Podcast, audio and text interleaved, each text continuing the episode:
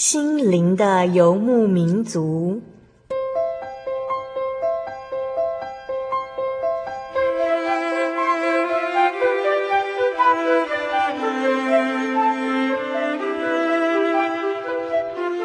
在这个谁都不管谁的后现代社会里，每个人的心灵都是游牧民族。成长的过程就是寻找的过程。每一颗漂泊的心灵，其实都在寻找生命的绿洲。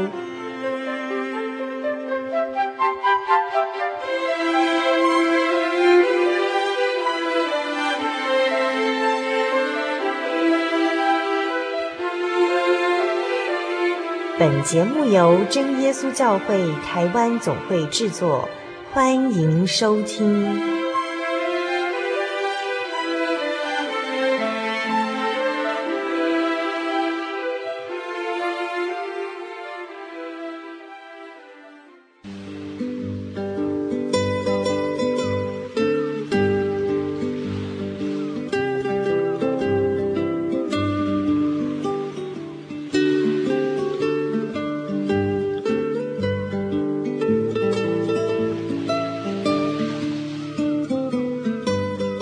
在空中心灵的游牧民族听众朋友们，大家平安，我是阿布拉。不知道收音机前的听众朋友们，你有没有曾经怀疑过自己所信仰的事情？小时候，当我们做错事情被爸妈修理的时候，我们会怀疑自己到底是不是爸爸妈妈所亲生的孩子。长大之后，我们会怀疑朋友，怀疑自己存在的价值。但是，不知道听众朋友有没有怀疑过自己的宗教信仰呢？不管你现在所信仰的宗教是什么，你究竟是为什么而信奉这个神呢？你究竟是为什么而相信他呢？在今天六百六十二集《小人物悲喜》，从认识你到认定你节目当中，我们邀请到的是真耶稣教会台湾总会神学院一年级的张信德神学生，他将与我们分享他与信仰之间从矛盾、怀疑、冲突，一直到了解、认定。究竟在他的生命当中，信仰真耶稣教会是存在着什么样的意义呢？在访谈开始之前，我们先一起来分享好听的诗歌，歌名是《我的拯救者》，歌词是这样写的：耶稣，你怜悯我，代替我钉在十架上，你是我心中的赞美，遮盖我一切罪过，了解我的软弱，我的主，我的拯救者。如果你赐下医治大能，我必得着医治。如果你赐下奇妙拯救，我必得着拯救；如果你圣灵充满，我疾病就必然痊愈，洗净我灵最深处。耶稣，你怜悯我，代替我钉在十架上，你是我心中的赞美。遮盖我一切罪过，了解我的软弱，我的主，我的拯救者。如果你赐下医治大能，我必得着医治；如果你赐下奇妙拯救，我必得着拯救。充满我，疾病就必然痊愈，洗净我灵最深处。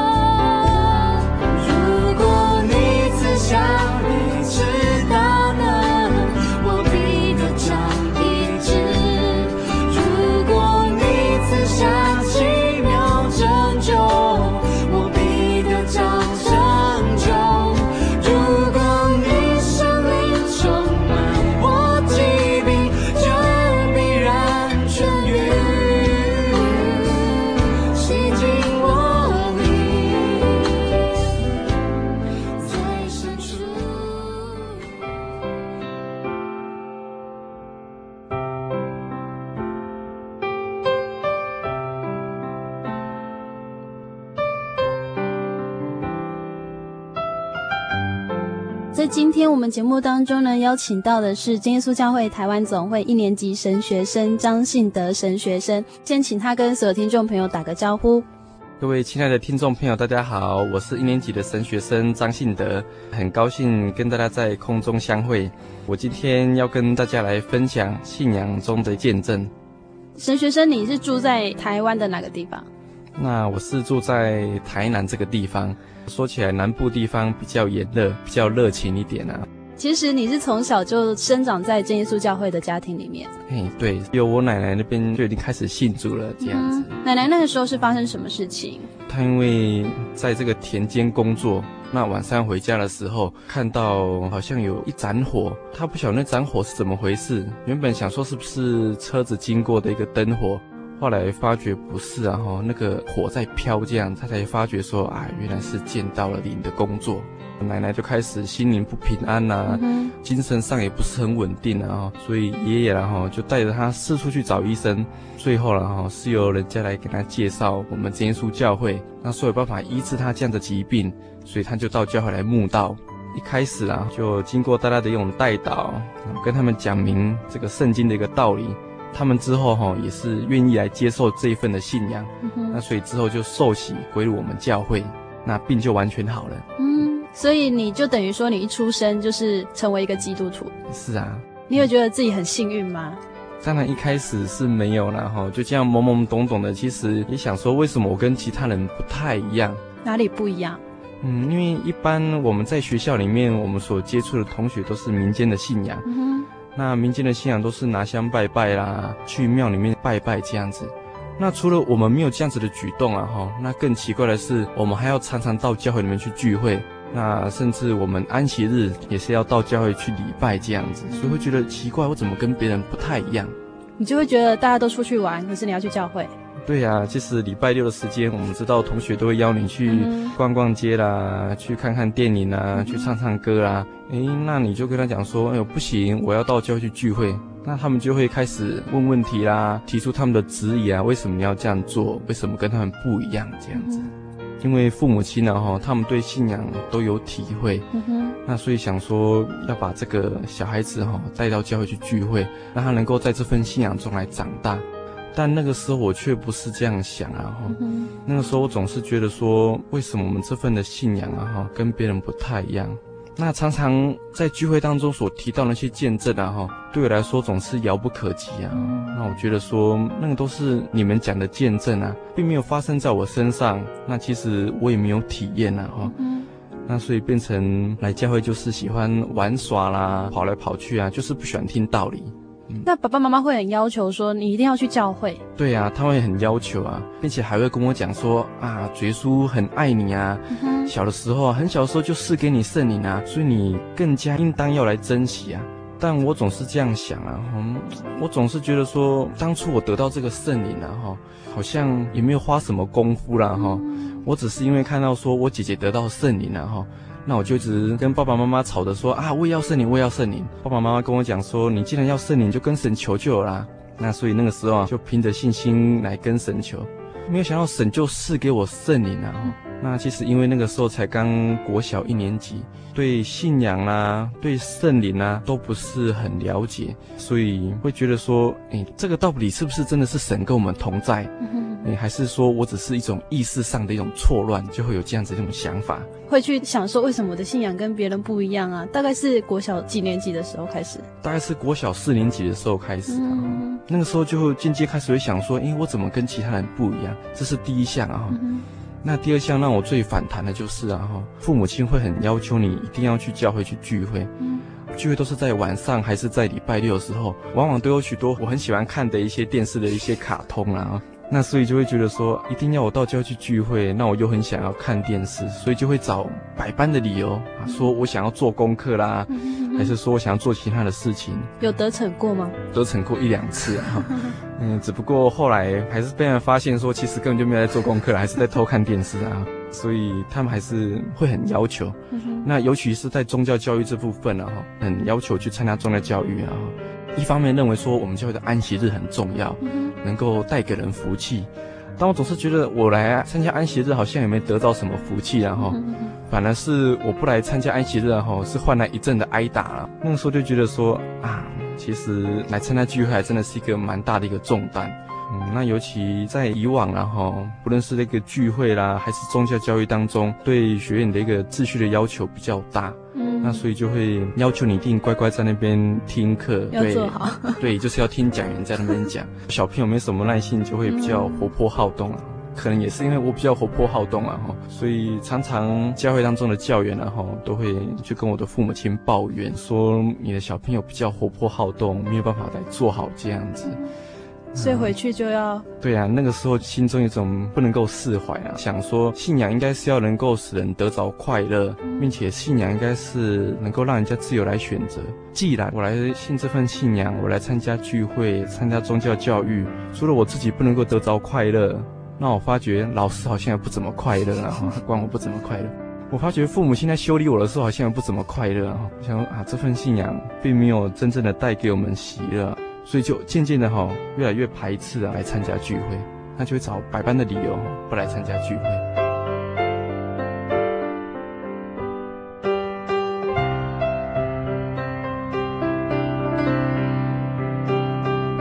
曾经有想法是以后想要离开这样的教会吗？对呀、啊，从国中开始，除了一方面呢，渐渐的然后对这份信仰怀疑之后，那也不喜欢祷告，那会慢慢的发觉说，好像没有圣灵。那那个时候是自己这样想了哈，其实圣灵是骗人的啦，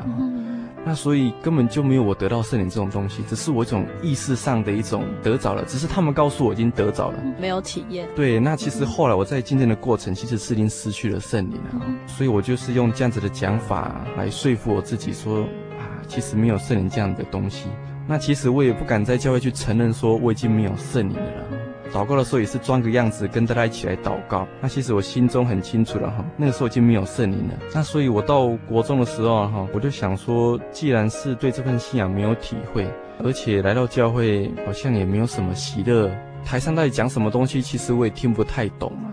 尤其然后，我们在上宗教教育，那会跟我们讲很多圣经的故事。其实我也常在思想哈，我常从圣经当中啊提出我心中的许多的质疑，然后那我心中一直不能够去解答这样子的一个答案。所以我觉得，等我有一天呢哈，我长大，好比说考试然后我考到外地去就学的时候，那我就要放弃这份信仰这样子。国中开始有这样的想法，可是后来你参加了一个教会举办的学生联会，就是很多学生去参加一个星期那种信仰课程。那你是被爸爸妈妈逼去的吗？对呀、啊，他们对那种学灵会也是很看重，嗯、他们就一直跟你分享他们以前在学灵会得到很多的恩典呐、啊，嗯、然后去那边很喜乐、很快乐啊，每天唱诗、祷告、读经啊。那他们跟我讲这个内容的时候，唱诗、祷告、读经就是我最讨厌的事情，因为跪在那边祷告真的是好像在罚跪一样。嗯那在那边听讲的时候就很想打瞌睡，那又不能够打瞌睡，对我来说是一种很大的折磨。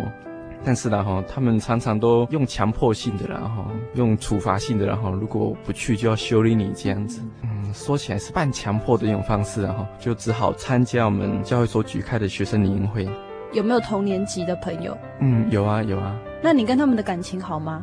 我跟他们的感情都还算不错。嗯、那其实也发觉我们在聊天当中啊，大家都有稍微这样子的想法，只是不太一样的是，我总觉得我的父母亲好像管得比他们好像还要严了一点啊。哦。因为当时我的父母亲在教会当负责人啊，嗯、对我们就比较有要求了。嗯、那所以我跟其他的一个同龄在一起的时候，诶，虽然我们也喜欢这样子嘻嘻哈哈、吵吵闹闹，然后。但是常常我就会被冠上一个称号然后啊，就是负责人的子女这样子然后，所以理当啊哈，在信仰上啊，在行为上应该要更加的对你去要求。所以虽然大家感情都很好，会嘻嘻哈哈，但是我总是觉得啊，好像还是跟他们有一点差距这样子。你的压力比较大，这样。对，我总是觉得他们好像有多一点的选择的一个余地，然后，那我总是就是要中规中矩的，要照规矩来，不太能够接受。你那次还是去参加学生联会，对啊，然后你得到了什么东西回来？那其实我一开始去参加的时候，我总是觉得我只要把这六天给熬过去，再大的困难，我应该将来都能够熬得过了。嗯、不过后来我发觉一件事情了哈，我去参加学灵会啊哈，一方面我看到大家在祷告啊，发觉大家都有圣灵了哈。而且很多都跟我同年龄，并且是我认识的。那我想说，这个圣灵应该是不会骗人的哈，这是第一项。那第二项就是长子传道啊，就会做许多信仰的勉励啊。那我听了之后，然后我想说，这个应该也不是骗人的，然后因为是他们自身的一个经历，然后所以应该然后确实应该是有这样的一个神啊。所以我就想说，与其然后我在这边受苦，然后不如来试试看，我就照他们所说的，我来体验看看。所以你怎么样去重新去体验这个信仰？其实他们教导我们哈，就是要时常的祷告。他们说祷告哈是一个很直接你跟神体验的一种方式。那我想既然如此啊哈，我就以着我们教会的这种祷告的方式啊，那去向神祷告。那我想说，反正在这边呢哈，也没有什么人认识我了。那。应该没有圣灵是没有什么丢脸的事情啊，所以我就勇敢的到前面去跪下来祷告。第一次啊哈是这样子中规中矩的念哈利路亚赞美主耶稣这样子来祷告了哈。那当我这样子祷告一阵子之后啊，那我心中都跟神来祈求了。我说神啊，如果你真的存在，求你给我体验，让我知道你的存在，不要再让我心中一直怀疑然后犹豫不定。当我这样跟神祈求的时候，哈，哎，很奇妙的哈，就好像从上头，啊有股力量临到我身上。那个时候，我舌头就开始跳动，然后慢慢身体开始震动啊，然后就发觉啊，真的是有圣灵的一个存在。那那个时候虽然是流着眼泪啊，但是是心中充满着喜乐。真的啦，神的灵临到我们身上之后，真的是不一样。其实我发觉，当我们得到圣灵之后，虽然我们在道理上还是一样，不是懂得很多，现实的环境依然是没有改变，父母对待你的方式啦，我们去教会所聚会的模式都没有变，全部都是没有变。但是你会发觉，你得到圣灵之后啊，哈，你对神有体验之后，你会由这种被动的心态转成是主动的心态，你就会从被要求当中哈，你就会去思考说，诶，为什么他们会要你这样做了哈？那我觉得圣灵有一个很大的功用啊，就是能够让我们去明白真理啊。所以渐渐的啊，当神的灵在我们心中的时候，不论你是在看圣经啊、听道理啊，哎，你就会很容易去接受、去明白，就慢慢这样来进步。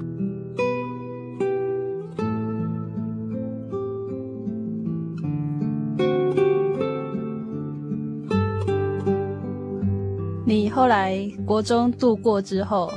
高中有考到别的县市的学校吗？其实那个是我从小一个很大的一个理想啊，因为老是觉得说在父母旁边的一个约束啊，吼很大，我一直想考出去，后来一直都不能够如我所期待的，然后不论是高中啊，甚至到大学，甚至到当兵，都是一样是留在台南。这个热情的这种地方。所以你在高中的时候，神给你什么样信仰上的体验呢？嗯，当然我刚刚提到哈，我们得到圣灵之后，我们对待了渐渐的明白，然后那就会主动去追求，包括我们在读经祷告的部分，然后，但是我总是觉得在圣功方面呢，哈，我总是不太能够接受了。为什么？来教会然后应该是要舒舒服服的，哈，那灵修应该算得到圣灵之后应该还算舒服了，但是要叫你工作然后你就会心不甘情不愿意，想说这个不关自己的事情啊。所以不管是教会排你领诗啦、翻译啦，还是做其他的圣工的时候，你都会很排斥的哈。当教会要帮我安排圣工的时候啊，那我都会去跟他们推辞的哈，说说我学业比较忙啦，那可以叫我们去找别人啊哈。那所以我心里常这样想啊哈，他们为什么都要来找我这样子，心里就不太能够接受。父母的角色就出现了啊，他们就会说啊，你就是要为神多做圣功啦，怎么样会得到神的祝福啦？但是我只是发觉说，当我不接受的时候，嗯，可能要受到责骂这样子。我常常这个圣工上被动的，然后是蛮排斥，也会觉得说安息日然后好像没有得到安息，然后好像忙了整天，从早上聚会啦，下午聚会，晚上还要重要教育，然后那如果你有当教员的校，还要再帮忙带这些儿童这样子，会觉得很辛苦。嗯，那所以就觉得这个做圣工啊，哈，是一个很大的一个重担。那其实我是后来哈，能够慢慢能够改变这样子的观念，就是因为发生了一场车祸了。那有时候我们在平安当中，然后我们觉得好像什么事情都理所当然的了。那神给我们的祝福也是理所当然，我们每天可以这样子吃吃喝喝啦，那还是可以来玩乐啦，好像都是这么的平常。但是当你发生过意外、生病之后啦，有时候你会对人生有更深的思考啦。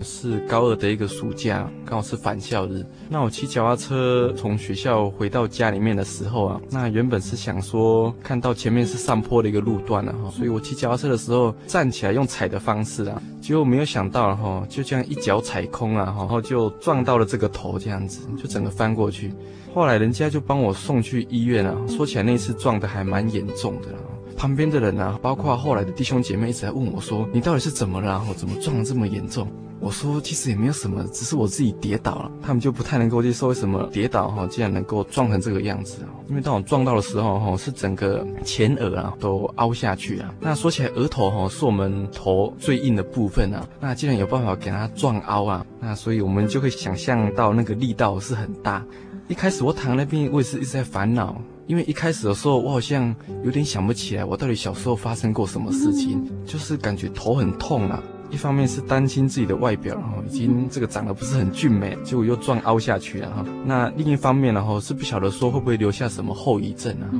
所以那个时候就很紧张啊。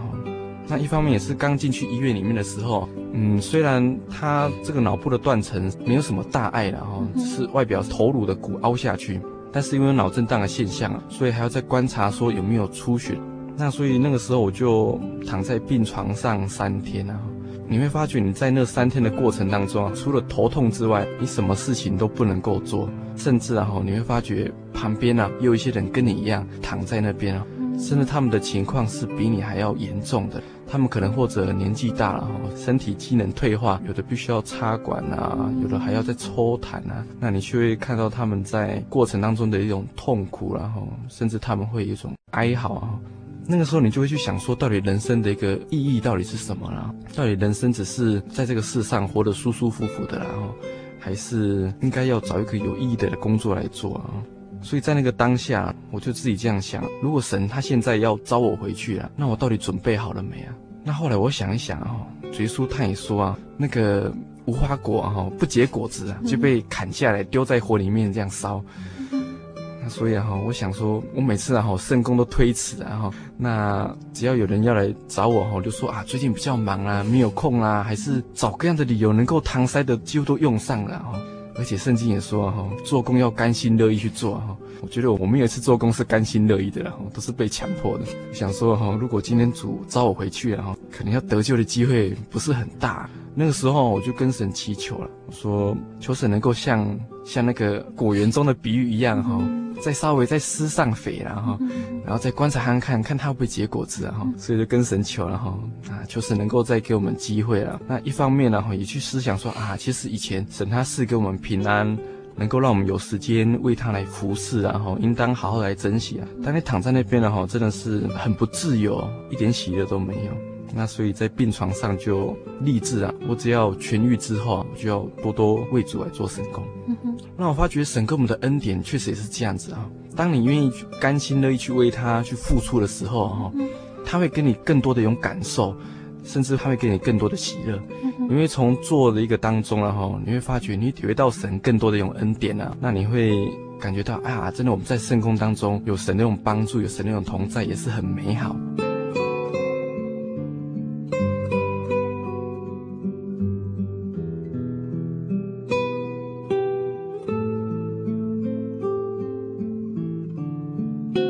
要先来跟听众朋友一起来分享张信德神学生他喜爱的诗歌。那其实我喜欢的赞美诗哈是三百零五首。那这首的一个标题是警醒自责。那我会喜欢这一首诗啊哈，最主要它里面有提到我的名字。那所以啊，我每次唱到的时候哈，我都会非常的讶异啊。一开始唱到的时候我是不以为然的，因为他在第四节的里面呢哈，他就有提到哈，唯传道是我职，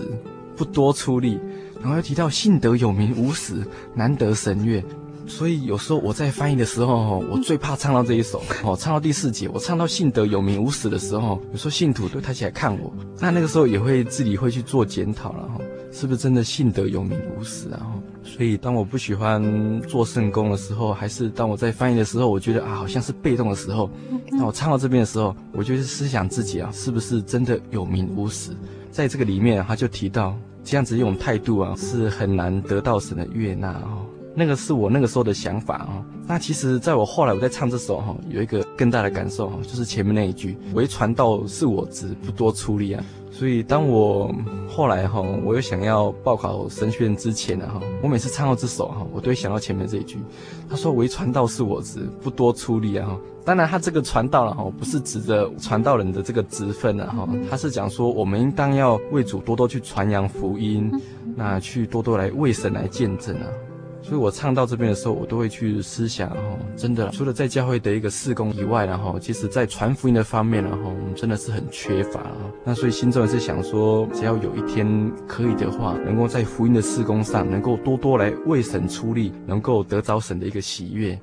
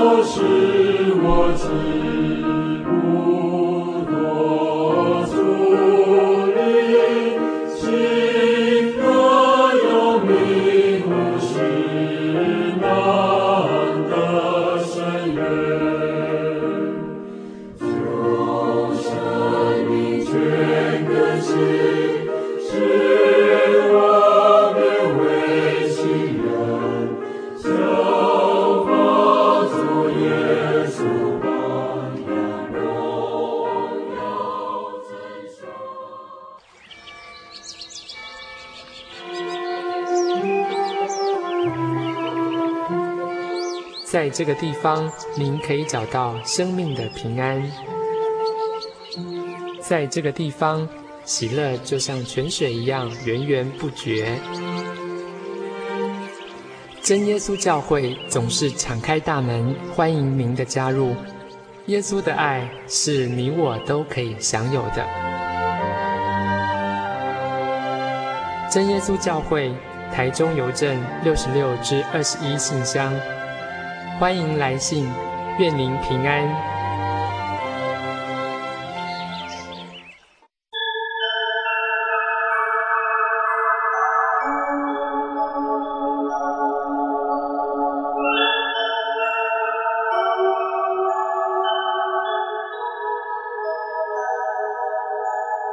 游走异乡山水，寻获心之甘泉，满溢心灵喜悦，尽在游牧草原。心灵游牧民族，陪你成长。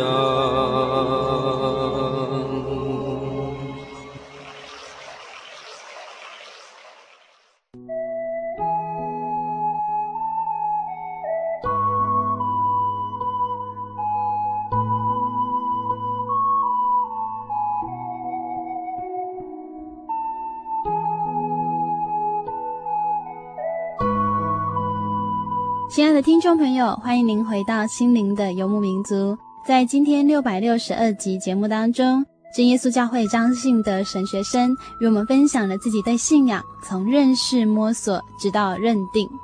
真耶稣教会所敬拜的耶稣是真的愿意听人祷告的真神。慈爱的主耶稣让他再次体验圣灵，消除了他的怀疑，保守他在求学的过程中也一切平安。虽然没有如他所愿离开台南到其他城市读书，但是神借着不一样的方式，使张信德神学生的信仰更加成长茁壮。学业结束之后，神学生有什么样的人生规划呢？我们继续来分享。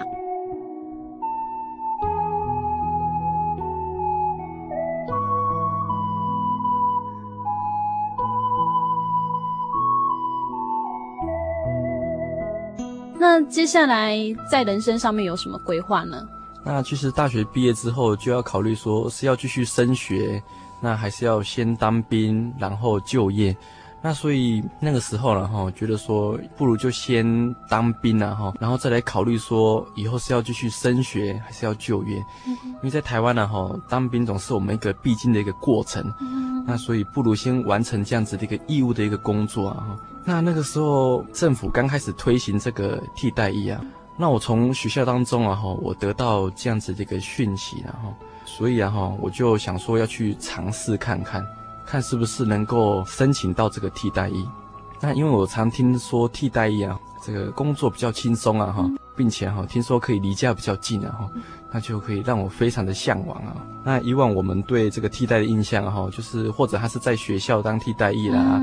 那还是在政府机关来当替代，应该还算还蛮轻松的了哈，所以就去申请啊。原本想说很多人在竞争啊哈，应该是申请不上啊，诶，没有想到哈，感谢主啊，竟然申请上了。是去哪里？申请的那个类别哈，一开始我也是看不太懂，因为他的名字写的很长啊，我搞不清楚那是什么东西啊哈。他是写警察役啊哈，那是当警察的喽。那是写这个司法部哦，那是属司法的喽。然后写矫正师，我想说矫正师到底是要矫正什么啊？后来还知道了哈，原来是属于我们台湾的一些监所的一个单位啊哈。那当我知道那个消息之后哈，压力就蛮大的啦。我就想说，到底是不是要来放弃啊？后来哈，我还是觉得顺服神的旨意啊哈，因为我觉得要申请这个替代役啊，不是这么好申请啊。那我想说，既然神都这样子安排啊哈，那我就试试看了哈。不过在这个过程当中，有一个省的一个很奇妙的一个带领啊哈，因为虽然是到这个监所的单位啊哈，不过全省啊哈，每一个县市几乎都有看守所还是监狱啊哈，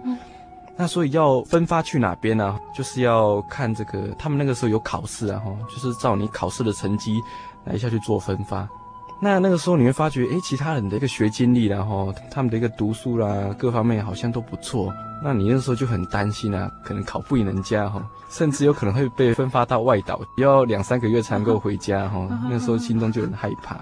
不过我觉得在当兵啊哈，他那时候是受训的过程，你会觉得虽然生活上很密集，不会有时间让你想东想西的，但你总是觉得生活当中好像是少了些什么。后来我想一想，其实就是少了我们这份信仰，就是你会觉得少了聚会，少了读经，少了祷告，你觉得好像怪怪的，好像少了什么。心里就是没有那么踏实，也不是那么自在，所以当一放假的时间了，哈，理论上哈，很多同学他都是在读书了，哈，他为了要分发到离家里比较近，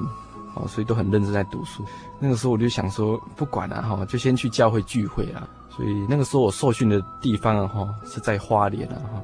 那我就到花莲教会，然后去参加聚会，那刚好碰到他们的灵恩布道会了，就在那边参加聚会。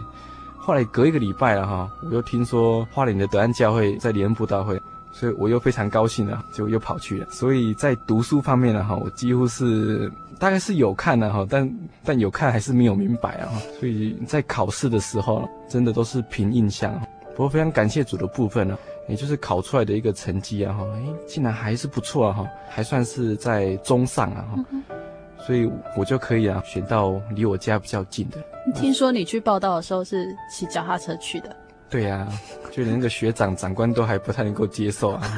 他们都吓到说我都是从哪边冒出来。所以真的非常的感谢主啊，哈，知道我们在当兵当中孤单比较寂寞了哈，找一个离家比较近的了哈，那放假的时间我们要聚会了哈，也都很方便，真的很感谢主。是看守所。对，那个是台南看守所，然后它是在台南县这个地方。你一开始进去的时候，你对工作的一个内容，你虽然有初步的了解哈，但是你实际上哈，你都还没有去做过。那所以他虽然会带你去了解这样子的一个环境啊，但是你会觉得很难去调试，觉得说在这个地方啊，大家不是那么的和善啊，比较有一种提防之心啊哈。那你就会觉得比较有压力啊，比较不能够开心的工作啊。那所以我觉得一开始对这一份工作啊，真的是花了一段很长的时间去做调试啦，包括怎么样去跟这些收容人去接触啦，还是跟里面的一些职员去做接触啦。就像圣经告诉我们的，然后，真的你必须要灵巧像蛇，那驯良像鸽子。那我们跟他的这种接触了哈，绝对不是硬碰硬的哈。虽然我们是站在一个管理的一个阶层。诶，但是我们也是要秉持着人道的这种关怀。那当然，像我们这样有信仰的人哈，其实我们会想说啊，其实大家一样都是神手所造的了哈，他们一样是有机会能够接触到我们这样子的福音。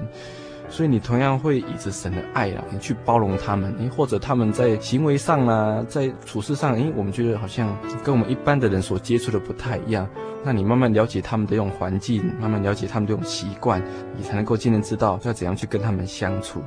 那其实，在这样子的过程当中啊，包括你自己是一个人在那个里面啊，哈，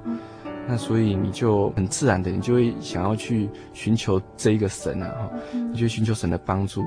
或者你在家哈，父母还会去提醒你说啊，你就是要读经啊，你就是要祷告啊，啊，你自己也没有很把它放在心上。但是当你到那种环境之后，哎，当你在工作上有压力啊，还是自己心灵孤单的时候，你就会主动去寻找这个神，那去跟他祷告，那你什么困难跟他祈求，那他确实的也会为我们开路啊。那所以我在里面呢，多多少少了哈，也会碰到一些试探引诱了哈，包括想要给你收买啦，还是怎么样诸如此类的一些事情呢哈。那要如何去避免这样的事情？另一方面呢哈，我们在里面环境久了之后，多多少少会受到他们言语啦，还是他们心态上的一种影响啊哈。哎，那这个时候哈，你就会又回归到信仰的这个部分了哈。求神去保守我们，能够在这样子的环境当中，能够像约瑟了，能够在里面能够为主来发光。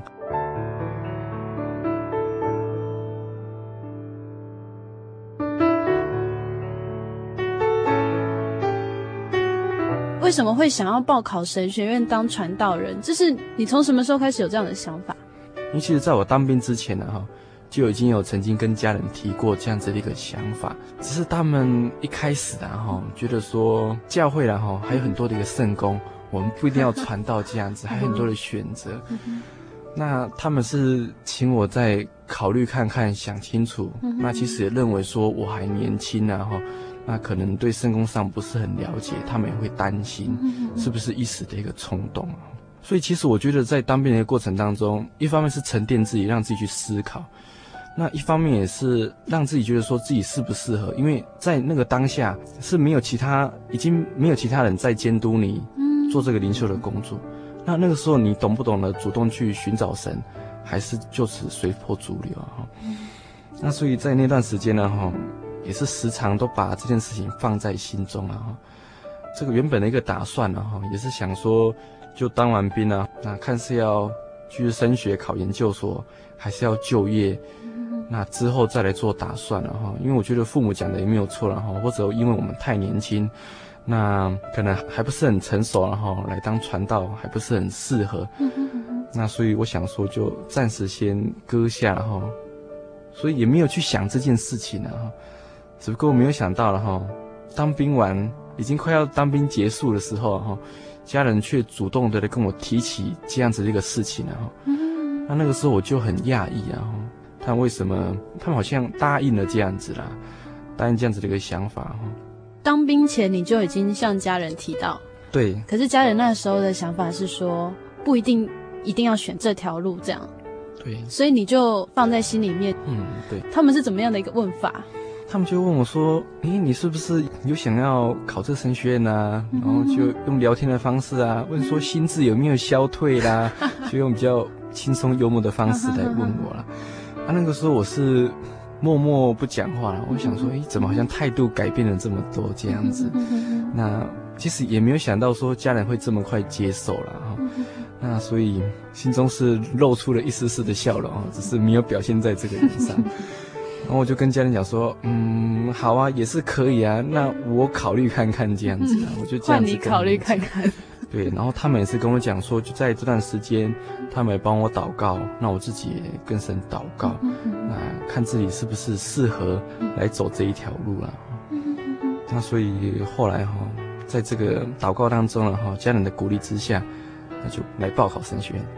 就很顺利的考上了吗？嗯，不过我觉得在这个过程当中哈，真的像父母所讲的了哈。那一方面呢哈，我们一直都在家里面，然后都没有出去外面看看啊，没有在社会上服务过啊哈，所以说起来哈，比较没有什么经验啊哈。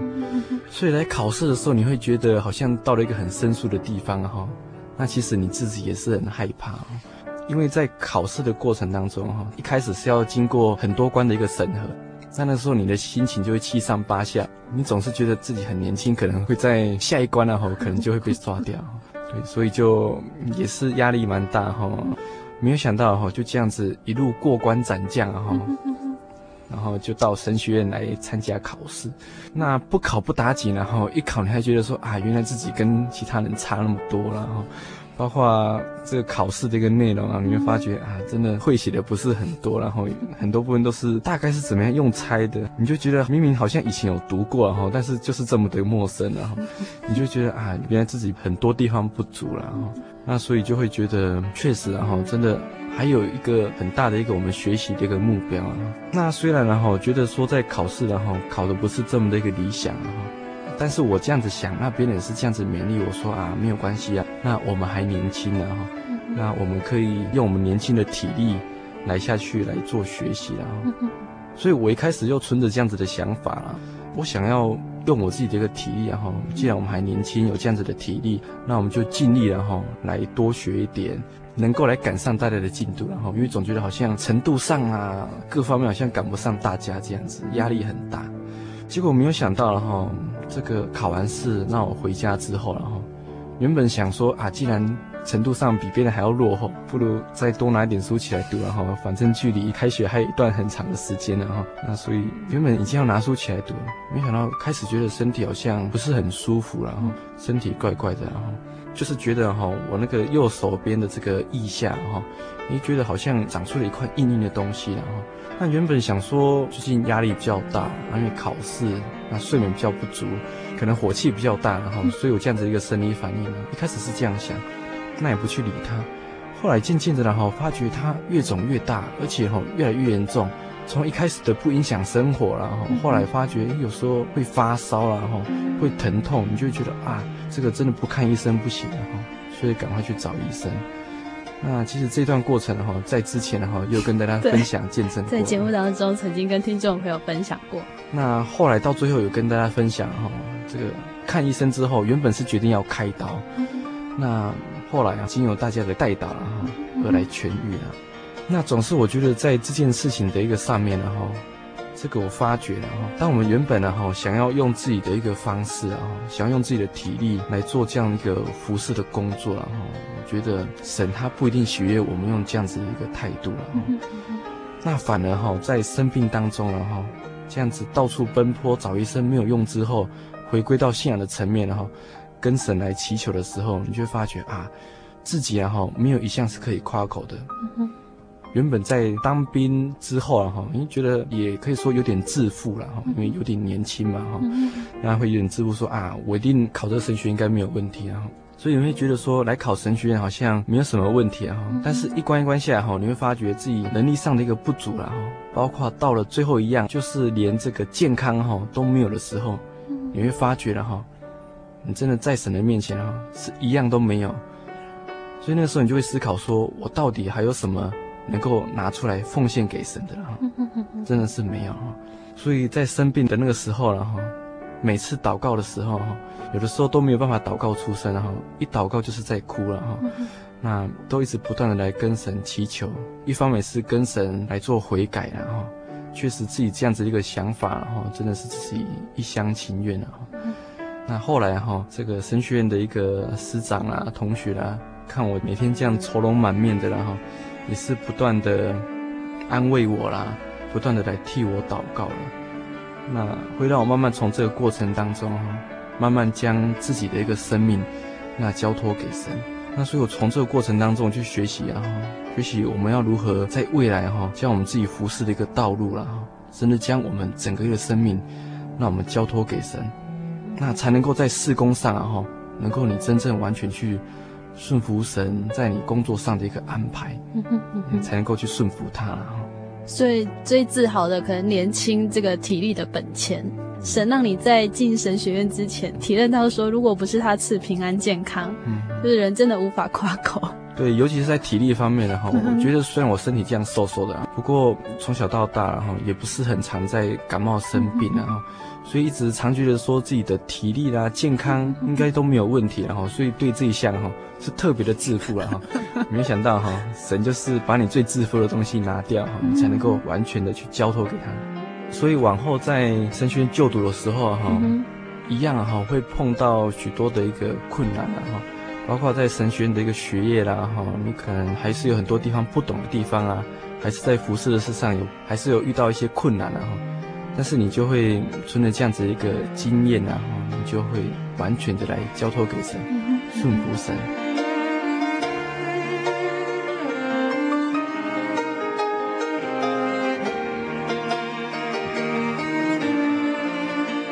会有很多人他们在信仰当中，可能就是这样懵懵懂懂的信，一直到长大还是如此。但是我觉得神给每个人去体验信仰的功课都不太一样。就是他要安排我们做的一些服饰也都是不同的。嗯，那我们在今天听到张信德神学生，他跟我们真的很真诚的分享。那在最后呢，他要跟我们分享的是他喜爱的一个章节。那其实我喜欢的圣经章节，那也是我一直熟记的哈，甚至是不会忘记的哈，是提摩太后书二章二十二节哈。他这边就提到哈，你要逃避少年的私欲，同那清心祷告主的人，追求公义、信德、仁爱、和平。所以，各位听众朋友看到这一节哈，应该知道为什么我喜欢这一节哈，因为又提到我的名字了哈，所以我能够将它牢记在心了哈。所以从我从小到现在一个信仰的一个体会啊哈，那我总是觉得然后我们在年轻的时候哈，有很多自己的想法，甚至在处理事情的事上哈，有许多说起来是血气啊哈，没有办法去跟人搭配和睦啊。那在这边跟我们提到提到要逃避少年的一个私欲啊哈，叫我们能够不要有自己的一个心态然后，并且能够同那清心祷告主的人去做信仰上的追求。那尤其我觉得在神学院很好的一个部分啊哈，就是我们有很多目标一致的一个统领，那能够跟我们一起来学习，跟我们一起来祷告，就像这边所提的那清心祷告主的人。所以啊哈，我觉得我们在我们的生活的一个信仰上啊，因为我们确实也要找到我们属灵同工的同伴，还有祷告的同伴，能够陪我们一起走这个信仰的道路，对我们这个信仰的路上啊帮助很大，并且他在后面又提到我们要追求的项目有公益啊哈，就是我们要以神的一个方式，那以神的看法来成为我们生活上我们信仰上的一个准则啊。那又提到信德，然后提到我的名字，然后那也是我自己勉励我自己，然后就是我们对神要有信心，并且我们的一个行事为人，然后要符合神的一个标准。然后提到仁爱，然后就是我们在待人处事，还是我们在圣工上，就是要以神爱我们的一种态度。那我们又将这份爱，然后来服侍人。那又提到和平，然后就是我们不论在我们的一个生活处事上，还是我们在事工上，能够追求与人和睦。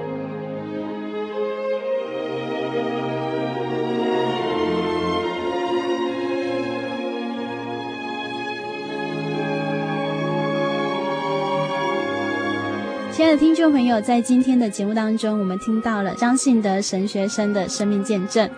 他从出生就是一个基督徒，父母对信仰的要求曾经让他十分的反感，甚至希望离开这样的宗教信仰。然而，在主耶稣的怜悯之下，他重新体会这份信仰，终于明白在真耶稣教会所认识的耶稣和真理是真实的，是人生最重要的意义。亲爱的听众朋友，你曾经寻找过自己人生的意义吗？你知道人生最重要的是什么吗？难道人来世界走一趟，只是生老病死这样而已吗？死亡就是一切的结束吗？亲爱的听众朋友，在圣经上明明的教导我们，基督徒的死只是睡着了，因为他们已经得到永生，因为他们明白道理，接受了合乎圣经的大水洗礼，在生命当中已经与神的永生联合了。亲爱的听众朋友，如果你也想知道得到永生的方法，欢迎你来到真耶稣教会，在这里有传道人能为你将道理阐明，也有主内的弟兄姐妹陪伴你走信仰的路途，更有主耶稣亲自带领人生的脚步。如果你想知道真耶稣教会的各项资讯，欢迎来信台中邮政六十六支二十一号信箱，台中邮政六十六支二十一号信箱，或者你也可以上网 joy 点 org 点 tw。joy 点 org 点 tw 喜信网络家庭，也欢迎您来信索取节目 CD、函授课程或是各种有关圣经真理相关资料哦。谢谢您收听今天的节目，愿主耶稣祝福你。我是阿弗拉，我们下个星期再见喽。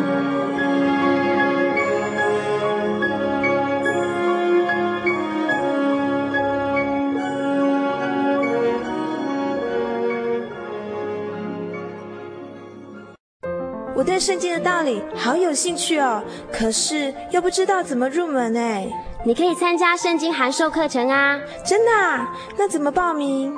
只要写下姓名、电话、地址，寄到台中邮政六十六支二十一号信箱，很快的，你就会收到第一课的课程了。赶快去寄吧。嗯。圣经函授课程能循序渐进地引导您更了解耶稣基督的福音。得到生命的滋润和来自信仰的力量。本课程完全免费，欢迎来信台中邮政六十六支二十一号信箱，请注明参加函授课程。愿神祝福您。记得我的圣灵的那天，正是教会的秋季布道会，传道在台上勉励我们。要恒切地向主祈求那应许要赐给我们的圣灵。当我到台前，跪下来祷告不久，就被圣灵感动，舌头如火焰般的跳动了起来，就像圣经当中《使徒行传》所记载的情形，说出奇异的舌音，身体也跟着震动了起来。那个时候，我的心头火热。泛起阵阵的平安和喜乐，那种像是找到家、回到家的感觉，让我久久不能释怀。我知道自己已经得到了宝贵的圣灵，真实的体验耶稣升天之前所给我们的应许，就是相信他的人要从腹中流出活水的江河来。这也是使徒彼得他们在五旬节的时候。被浇灌所得到的圣灵，圣灵改变了我，在我的人生路途上陪伴我、指引我，让我真实的接触到主耶稣基督。